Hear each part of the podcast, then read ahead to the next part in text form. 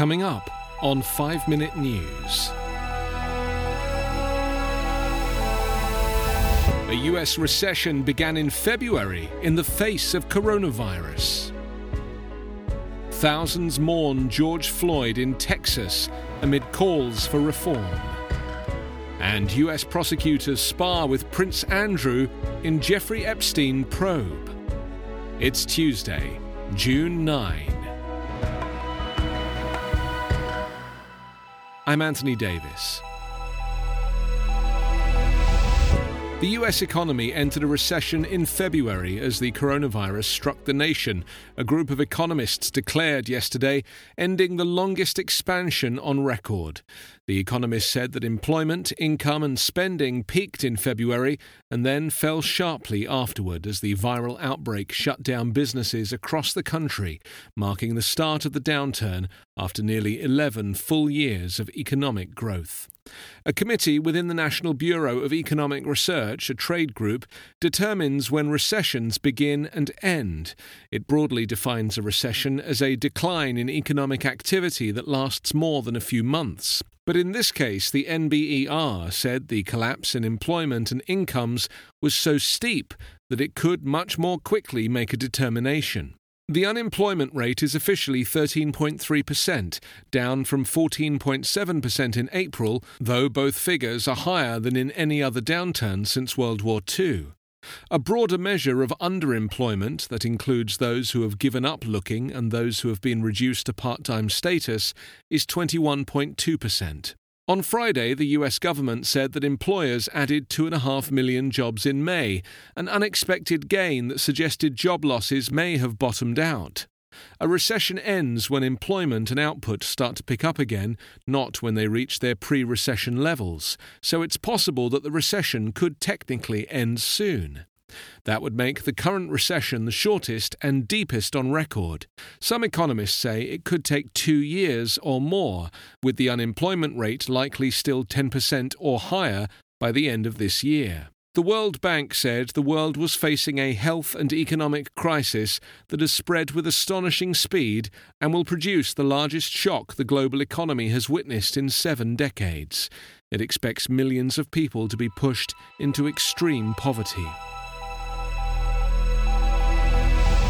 The last chance for the public to say goodbye to George Floyd drew thousands of mourners yesterday to a church in his native Houston, as his death 2 weeks ago continues to stoke protests in America and beyond over racial injustice, and spurred France to abruptly halt the use of police chokeholds. Under the searing Texas heat at the Fountain of Praise Church, mourners wearing T-shirts with Floyd's picture or the words, "I can't breathe," the phrase he said repeatedly while pinned down by a Minneapolis police officer, waited for hours to see Floyd's body, dressed in a brown suit, in an open gold-coloured casket. Some knew Floyd in the nearby housing projects where he grew up. Others travelled for hours or drove in from other states. Those who couldn't make it whipped up their own tributes. In Los Angeles, a funeral-style procession of cars inched through downtown as the viewing began in Houston. In Tennessee, residents of Memphis held a moment of silence. Floyd's death on May 25th has inspired international protests and drawn new attention to the treatment of African Americans in the US by police and the criminal justice system. Hours into the viewing, a judge in Minneapolis kept bail at $1 million for Derek Chauvin, the police officer charged with second-degree murder in Floyd's death. Chauvin said almost nothing during the 11-minute hearing while appearing on closed-circuit television from a maximum-security prison. 2 weeks after Floyd's death, the impact continued to resonate both at home and abroad. Floyd's death has spurred calls for change nationwide. The Minneapolis City Council has vowed to dismantle the city's 800-member police agency. US prosecutors and attorneys for Britain's Prince Andrew sniped at one another across the Atlantic on Monday, each saying the other side was to blame for the Duke's failure to participate in the Jeffrey Epstein sex trafficking probe.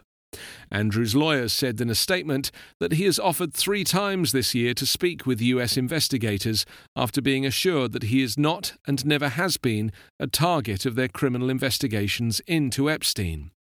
That offer, though, came with a request that our cooperation and any interview arrangements would remain confidential, said his lawyers. Unfortunately, the DOJ has reacted to the first 2 offers by breaching their own confidentiality rules and claiming the Duke has offered zero cooperation. In doing so, they are perhaps seeking publicity rather than accepting the assistance proffered, his lawyers said. Hours later, the U.S. attorney in Manhattan, Jeffrey S. Berman, issued a statement saying the prince had tried to falsely portray himself to the public as eager and willing to cooperate, even as he repeatedly declined to schedule an interview. Jeffrey Epstein killed himself in a U.S. jail last summer as he awaited trial on sex trafficking charges. One of the women who was sexually abused by Epstein as a teenager, Virginia Roberts-Duffray, has claimed that the financier flew her around the world on private planes to have sex with powerful men, and that she had sexual encounters with Prince Andrew in London and New York, starting when she was 17. Prince Andrew denies the allegation.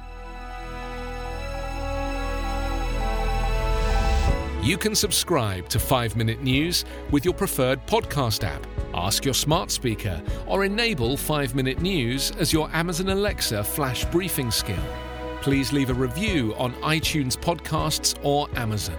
5-Minute News is an independent production covering politics, inequality, health and climate, delivering unbiased, verified and truthful world news daily.